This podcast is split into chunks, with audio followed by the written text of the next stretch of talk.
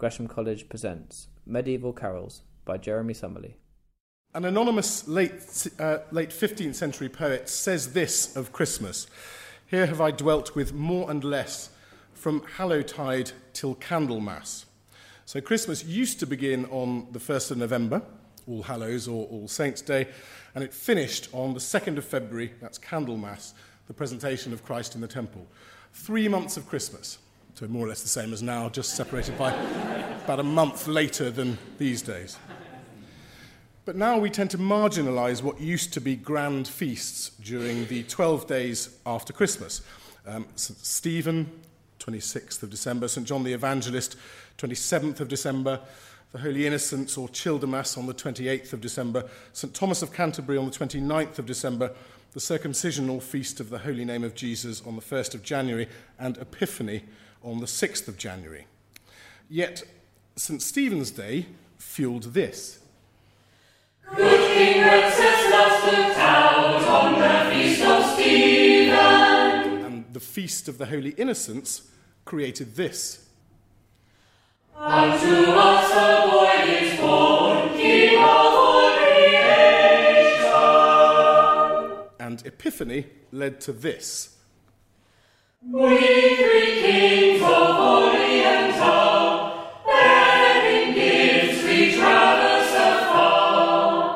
1st of January is these days known less as the day on which Jesus was formally given his name and more as New Year's Day.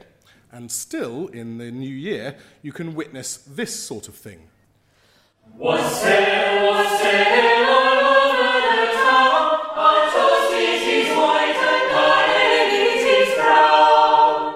Now, the word wassail came from Old Norse via Middle English.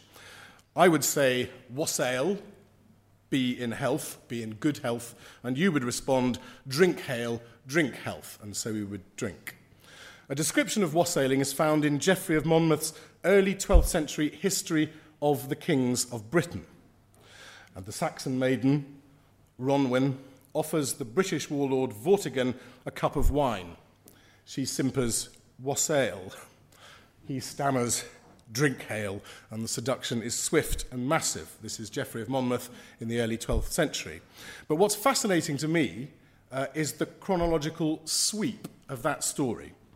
So you have Geoffrey of Monmouth writing the early 12th century. He takes the story from three centuries before his own time, and the events themselves date from almost four centuries before that. So there's seven centuries distance in all from the thing that he's reporting. So what Geoffrey of Monmouth does is he introduces the recent Wassail Protocol into this storyline. And also Geoffrey of Monmouth names the Saxon maiden. So, what Geoffrey does is he takes a familiar story, that's to say, exotic young woman seduces powerful man, he adds a custom of his own time, that's to say, the sharing of the wassail cup, and he gives the protagonist a local name, Ronwyn, in order to place the story where it needs to be on the English Welsh border in this case. And these three things I think are important recognition, modernization, and relocation. In other words, you select popular heritage material, you dress it in modern garb, and then you drop it into a local context. And that actually describes the history of many of the carols that we know and love today. The sort of reason that you get snow uh, in the Victorian pit, for instance, but you can see how it happens recognition, modernization, and relocation. And Carolization is the currently ungainly title that I've got for it. I will uh, rethink it, um, and I feel sure that the anthropologists um, can help me out here. So, form an orderly queue. I expect to be deluged afterwards. Anyway, that word will change, I feel sure, within about an hour. Anyway, to return to the music, within the early medieval church, during the build up to Christmas, special significance was given to the so called O antiphons or great antiphons. These O antiphons all begin with the exclamation O. All address Christ using a different image from the book of Isaiah in the Old Testament. And all entreat Jesus to come, veni. So here's the first of the great antiphons, O sapientia, and we'll hear it now. Oh. And there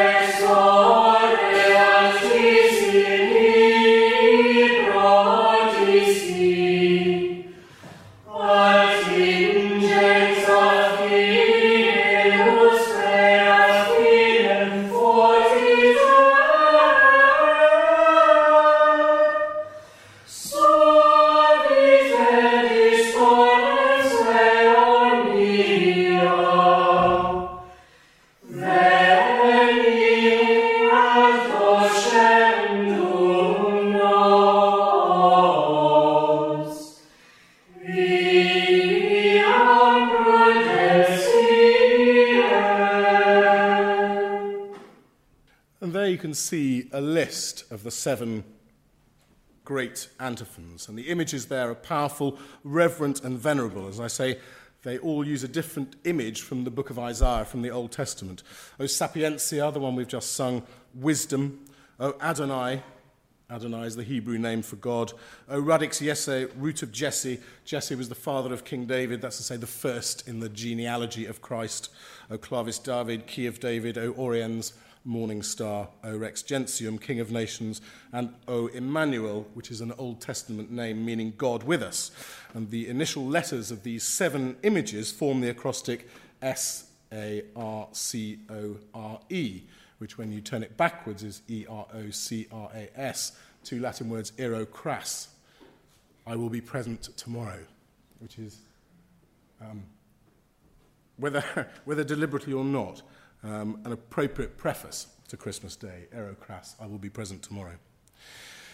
Carol is a medieval word with Greek roots.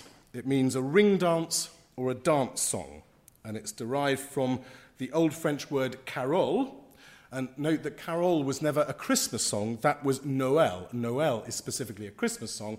Carol is this ring dance or dance song. And the word carol eventually comes to signify any joyful song or him.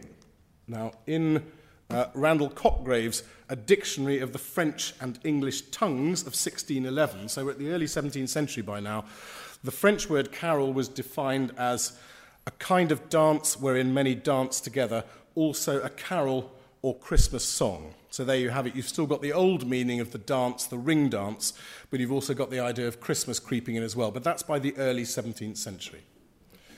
Here are some medieval carolers. You will notice that they're coming this way, and that seems to be the standard way of doing it, the clockwise direction of these ring dancers here. This image is from about 1400. Now, in a strict formal sense, a carol is a stanzaic song with a burden. Now, this burden, this is a couplet that appears right at the opening of a carol and after each verse. And this burden is the cue for general cavorting. Now, the burden is a refrain with bells on, and quite literally, if you can imagine the dance. So, the burden is not a refrain, it's a special refrain. It's something that comes at the beginning as well as after each verse and at the very end. So, it comes right at the beginning. But crucially, the burden tends to be a self contained expletive that adds to the mood, if not always to the narrative. In other words, if you get a refrain, that generally continues the story, whereas a burden is just this outpouring of whatever is appropriate to the particular carol. Now, you need to bear in mind when you're thinking about this ring dance that the Latin participle stands, meaning stanzing, is what the chorus does while the leader sings. So the leader sings the stanza while the dancers stand around. And then when the burden comes, they all go in their circle and, uh, uh, as it were, ring the bells and so on and so forth. Now, this burden might be uh, an evangelical Noel, Noel.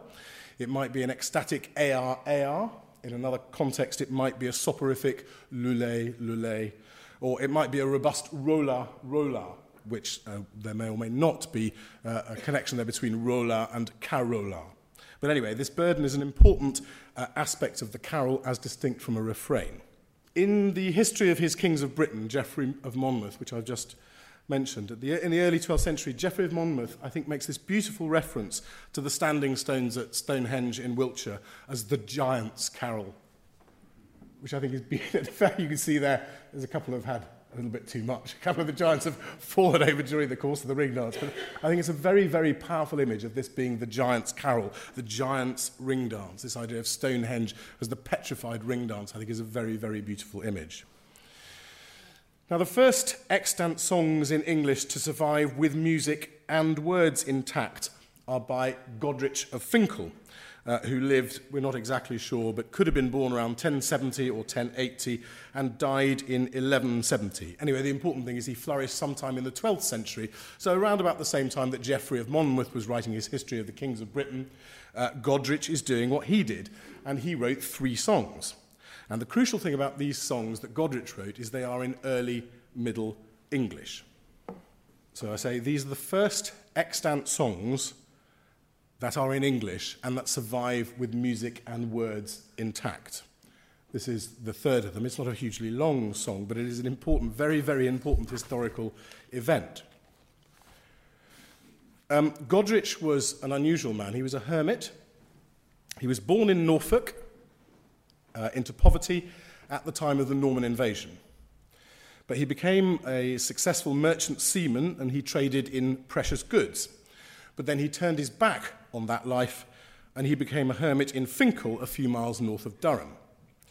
Godric lived mainly off roots, berries, and leaves, although later on he did cultivate a few vegetables. But I think that was, um, that was the only pleasure he allowed himself, was to grow himself a few vegetables. And he deliberately deprived himself of sleep. When he did sleep, he slept on bare ground. He wore a worm infested hair shirt made of rough Northumbrian wool under chainmail. He prayed while totally immersed in the perishing water of the River Wear. You just have to imagine that. The, the praying in the water of the River Wear. And just in case he couldn't make it to the river in time, he kept a tall barrel of cold water nearby for emergency immersion as a distraction from temptation. This was a genuine, genuine hermit. And seemingly, in spite of his lifestyle, seemingly lived to be over 100 years old. So maybe there's something we can all learn from that. Godric's songs are the oldest surviving songs with music in the English language. And their texts, the texts of his three songs, deal with Christ, Mary, and St. Nicholas. And that the songs are in English rather than Latin is unusual, particularly given that Godric could speak some Latin. That is what you'd expect him to do. And he could speak some French. You might even expect him to write in French. But no, he wrote these three songs in English. And it's particularly remarkable because Godric came to compose these songs given that he was, as he said, omnino ignaris musicae, in other words, altogether ignorant of music. So here's a man that doesn't know about music who is nevertheless composing songs. These songs came to Godric in a series of visions. And one of these songs, I say, is offered to, the one you can see here, is offered to St. Nicholas, or Santa Claus, as we know he became in the 19th century. Now, when Godric was a young man, the cult of St. Nicholas uh, received a shot in the arm in the West. Uh, Nicholas's remains were moved, translated from Turkey to southern Italy. This was a good thing uh, in European terms. And as the patron saint of merchants and seafarers, St. Nicholas was obviously ter- terribly important to Godric, because that's what Godric had been when he was a younger man, uh, when he'd been a commercial sailor. Anyway, so one of his songs is to St. Nicholas. Um, these songs are freely composed plain chant, essentially with English words. So they're songs with English texts, but they're modelled on Latin chant written by a semi literate East Anglian hermit living in the north of England in the years following the French invasion. And this is a, reflect, a, reassuringly eclectic genre, and certainly in the, the, the, reason that I love, as some of you know, the reason I adore the carol genre is precisely for this reason. It's got so many things uh, bound up in it. But as I say, English texts based on a Latin idea, somebody born in East Anglia that moves to the north of England at the time of the French invasion. This is what's going on uh, in Godric's mind. Um, uh, and this song, I mean, I, I won't do it justice in every way, either vocally or certainly in terms of the early Middle English, but I'll, I'll give it a try. Um, I'm slightly shooting myself in the foot by allowing you to see it as I do it. Sancta Nicholas, God is truth, timbra os fare hus, at the bortha, at Santa Nicholas, bring us It's a little bit cod, but I think it probably gives the idea of what's going on there. But the the point here is that it's very definitely in English, and while based on Latin plain chant, has a particular feel that is an English song, and crucially, uh, it's offered to St. Nicholas. Um, given what I was saying about carolization and what happens to a lot of medieval carols is that we can't leave them alone and we have to bring them up to date. So obviously I was going to do my own job on this. So taking this Godric song, which is about St. Nicholas, th- therefore I adopt that, recognizing that St. Nicholas has to do with Christmas. Um, I modernize it by uh, adding uh, certain harmonies uh, and, and relocate it right into sort of modern Christmas terms. In other words, I'm going to do a sort of modern job in it to make you think that it's a kind of modern carol, but nevertheless, I'm having translated it into modern English. But this is what it comes out as when you do that.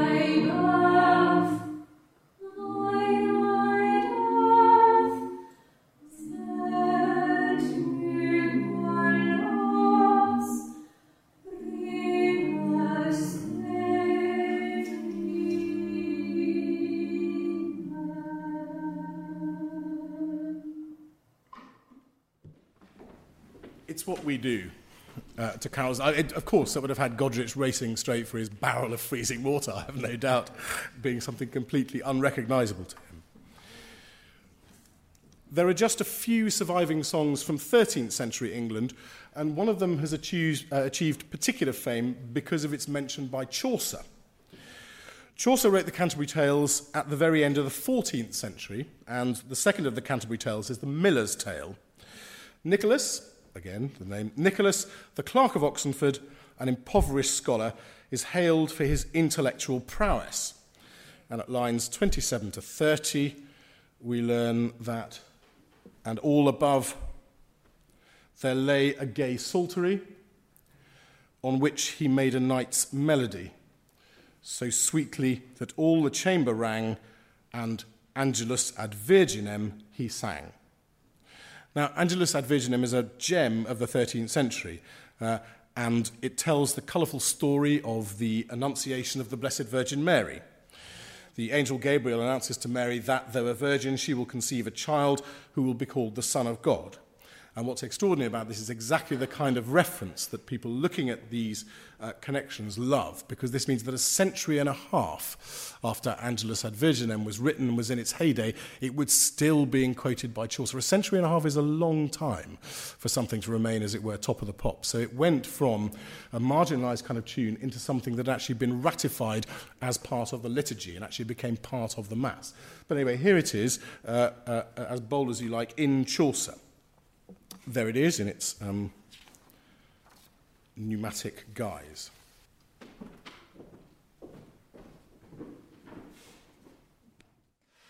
Angelus ad Virginem solingens in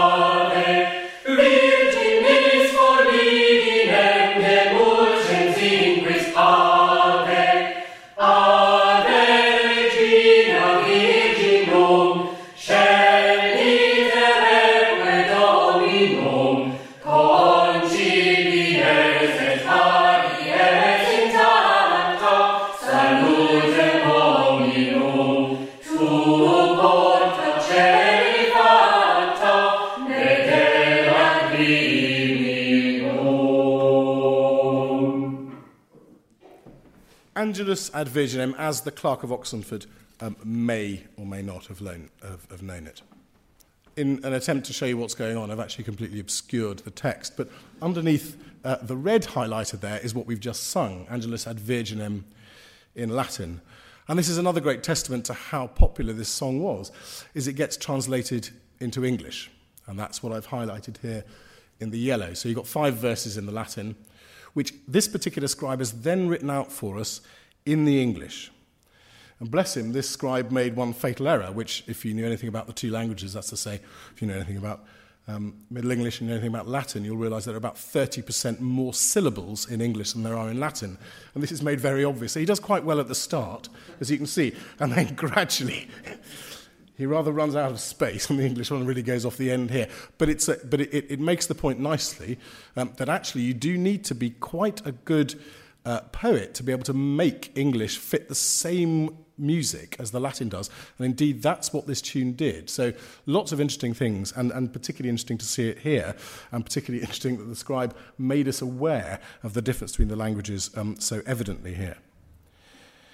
Um, in modern English, Gabriel sent to the sweet maiden from heaven's king, brought her blissful tidings, and began to greet her eloquently.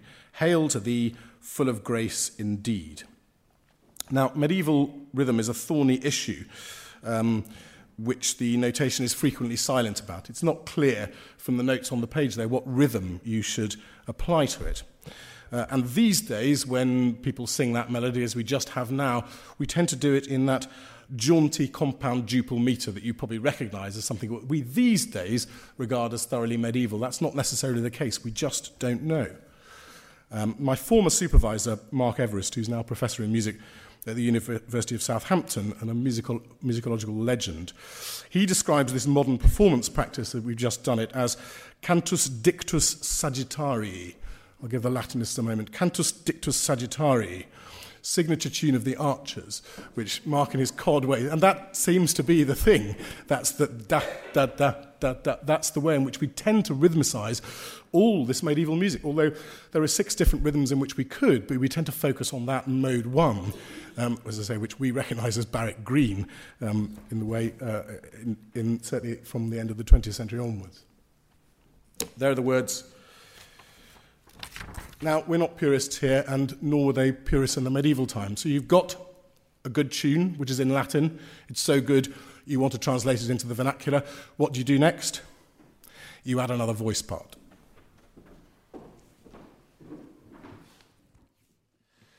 Now,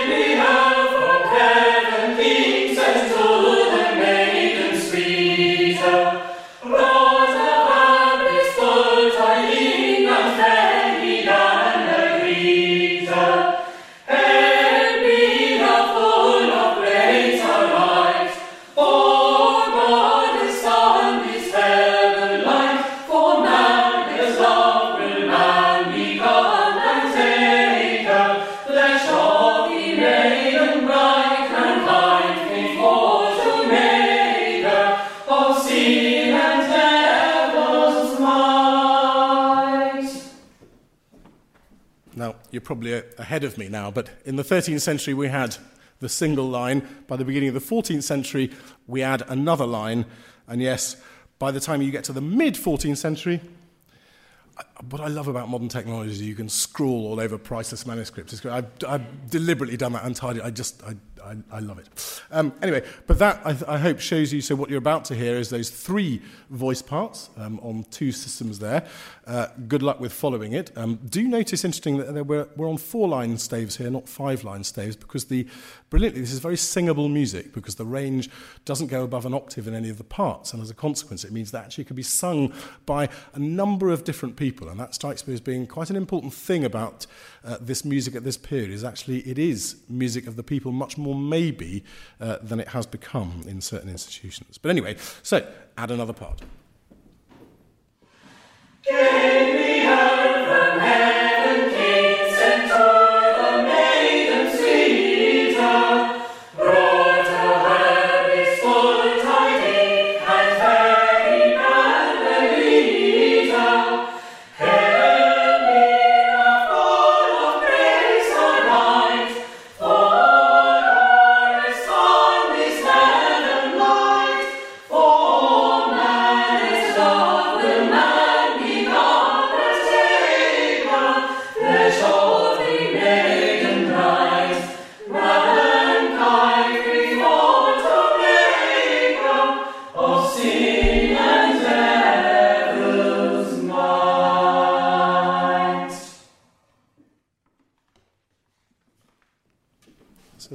There's, no room for purism in the history of the carol. They did it to themselves. There's no reason I don't see why we shouldn't do it to them as well.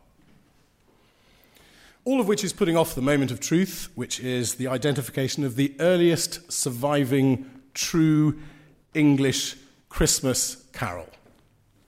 I'll help you. Hand by hand we shall us take, and joy and bliss shall we make. That's what you have at the top. Uh, your verse here, sort of four lines down. A child is born among man, and in that child was no stain. So it's Christmas, it's a carol, there it is with its burden, and it's in English. It's a true Christmas carol, a stanzaic song with a burden. And also, it looks to be based on a non religious model. Again, a wonderful thing for the carol. So it's not just come from a religious background, it's been nabbed from somewhere else and relocated and modernized in its own way. It mentions Christ's birth, a proper Christmas carol. And it was copied out in around about 1350 by a Franciscan monk. The Franciscans were very good at Christmas. The Franciscans realized that what you really wanted for Christmas was to make sure that this music was relevant to the people. In the same way you imagine sort of stained glass windows doing their bit, teaching people um, the stories. This, that the music was very useful. So take, this was St. Francis's idea, take these popular tunes and make them you know, plug them onto something else, and in this case, Christmas. Uh, the catch, though, uh, is that there's no music that survives for this one, so it is a genuine English Christmas carol but there's no music attached. But things are about to get better. Whew. This is the earliest surviving Christmas carol in English for which music does survive. Lule, Lule, my dear mother, Lule. As I lay on Eulers night, I alone in my longing, I thought I saw a welfare sight, a maid her child rocking. Lule, Lule. Uh, this is a huge, absolutely huge. Um, I think there are 37 verses in this carol. And it's quite an odd structure. So essentially, the poet's lying in bed on Christmas Eve, uh, Christmas Day evening, uh, and he has this vision. First of all, he sees uh, Mary and Jesus. And Jesus says to his mother, Tell me all about you uh, and how I came to be here. And she goes, Well, there's not much to tell, really. You think, Well, that's a slight understatement. But anyway, that goes on for several verses. Um, after which, uh, Jesus, the, the, baby Jesus, then begins, begins to predict everything that's going to happen with his life, um, culminating in the crucifixion and the resurrection. And then the last verse, which I find particularly telling, uh, is um, when he goes, um, Yet certainly this sight I saw as I lay on Christmas Day. So he finds the last verse, he finds that he needs to justify that he did genuinely see this. And it wasn't just a sort of Christmas vision that might have been provided by, shall we say, other forces acting on him. He says this was a genuine religious image that I'd had. Anyway, but this is our earliest English Christmas carol with music. Nulle, nulle,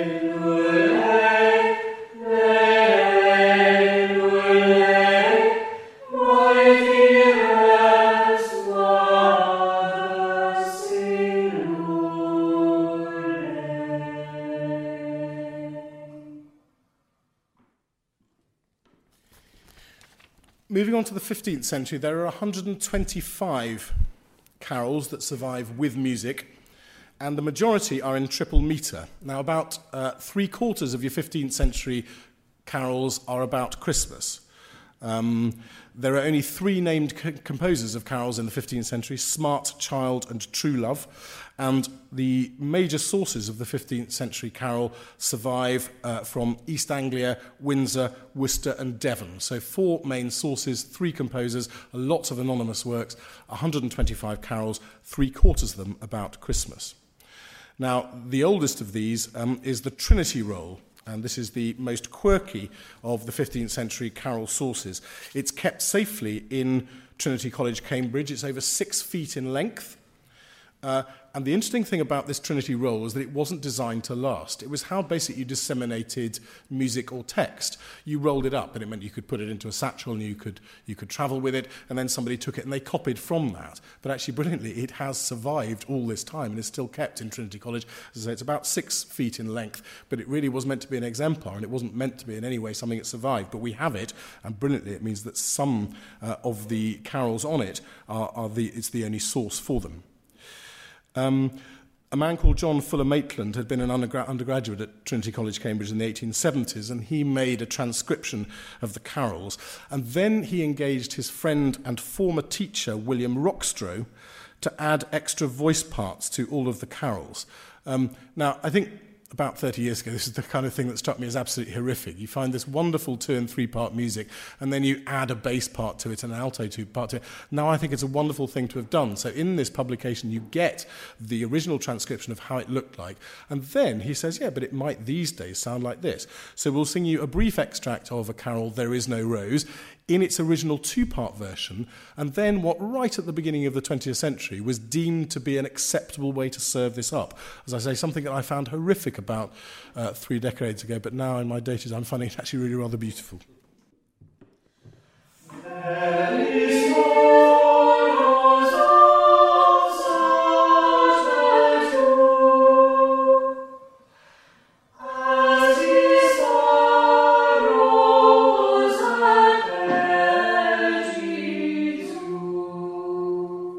With its early 20th century harmonies.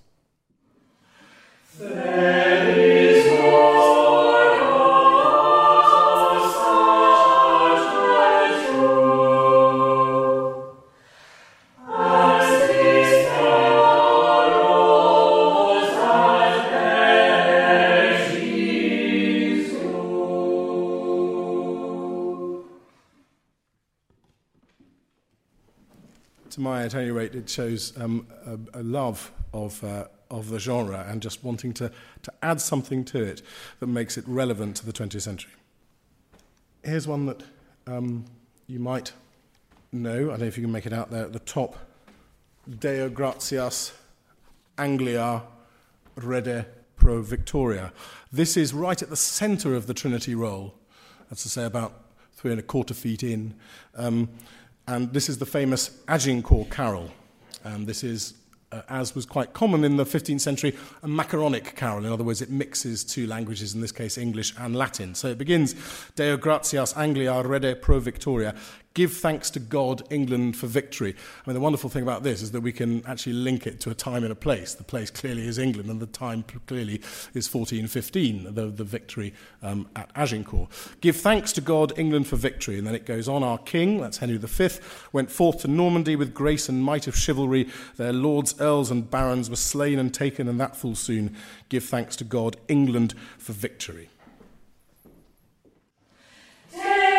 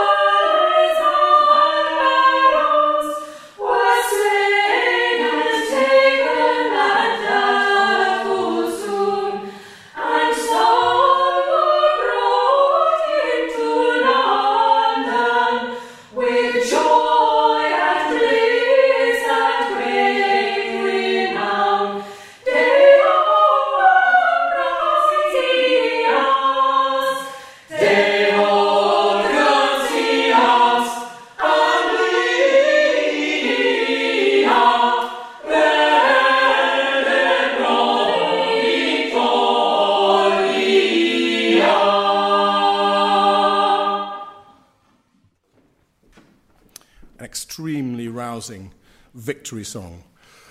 Proving that just like puppies, medieval carols are not just for Christmas. As I say, only three quarters of the 15th century carols are Christmas ones. Other ones are moralistic tales, or, for instance, for St. Stephen, uh, other for, for Easter, or indeed in this case, as the celebration, a national celebration of a victory. Also, um, from the 15th century, um, here's a. Uh, a carol taken from the Ritson manuscript. And just before I left home, I remember to bring this. If anybody wants to uh, leaf through um, the images in the Ritson manuscript, I've left it here. Please do. It's mine, so you can turn the pages, do what you like with it. It's a beautiful, it's a beautiful thing, and I urge you to do so. Um, the Ritson manuscript is 22 folios. It lives in the British Library. Uh, additional manuscript 5665. And it was donated to the British Library in 1795 by an extremely bad tempered man called Joseph Ritson. Uh, and the most colourful carol in the Ritson manuscript is Noel, Noel, This Boar's Head. Uh, now, this, uh, this Boar's Head carol is by a man called Richard Smart, and it's known as the Exeter Boar's Head carol because Richard Smart was indeed uh, a singer at Exeter Cathedral. Um, But what's interesting about this is while clearly Smart was a singer at the cathedral, there is no way that this carol, which is clearly designed for the refectory, clearly designed for the hall, would have been used in church. So it tells us a little bit about what these carols were for. And in my belief, they certainly weren't for inside the church. They were probably to be sung by those people that uh, sang them sang in church, but not actually to be sung in church itself. The boar's head we bring with song in worship of him that thus sprang of a virgin to redress all wrong Noel, Noel.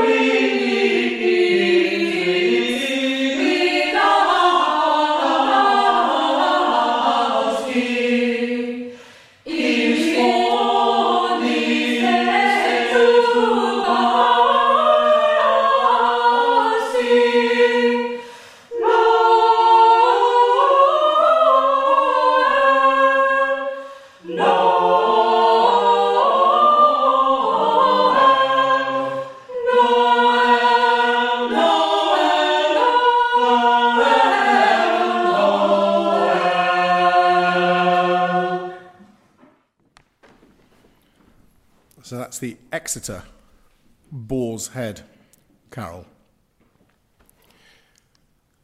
Here's another example of the Boar's Head carol. This is written down by a man called Richard Hill, who was a, a London grocer. Richard Hill's commonplace book is a wonderful thing. He just loved writing stuff down. So the first thing he does, he writes down all the London churches. And then he writes a long treatise about breaking in horses and tree grafting. I don't think there any other reason. He just actually liked the business of feeding his pen on the paper, and why not?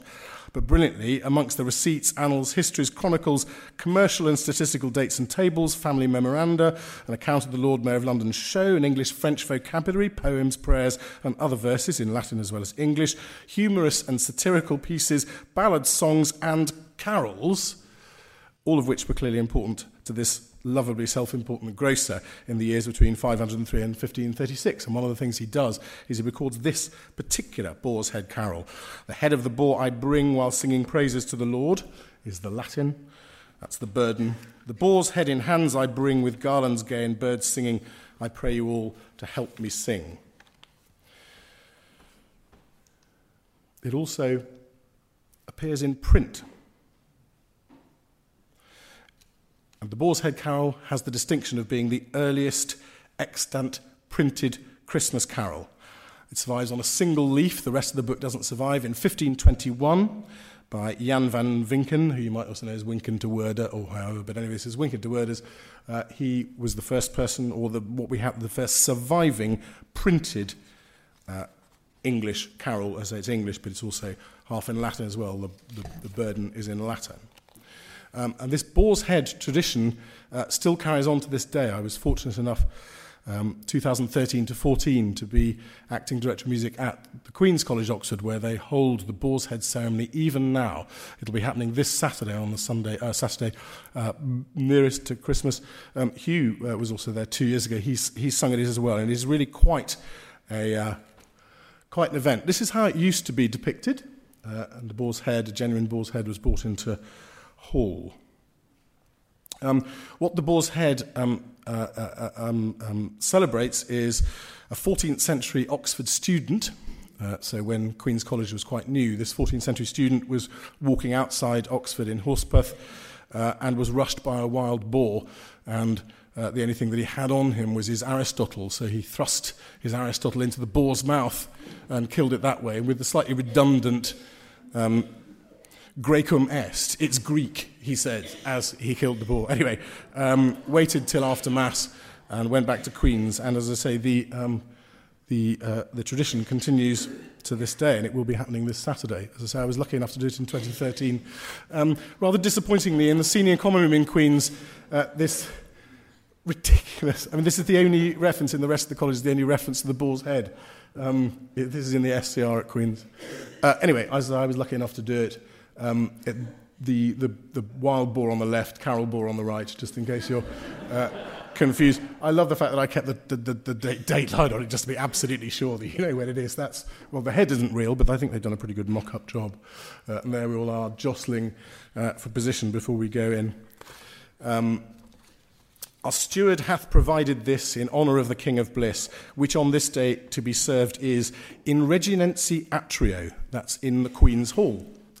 Uh, here's the music from the very early 20th century, um, and this is how it's sung to this day. Our steward hath provided this in honour of the King of Bliss, which on this day to be served is in reginensi atrio. The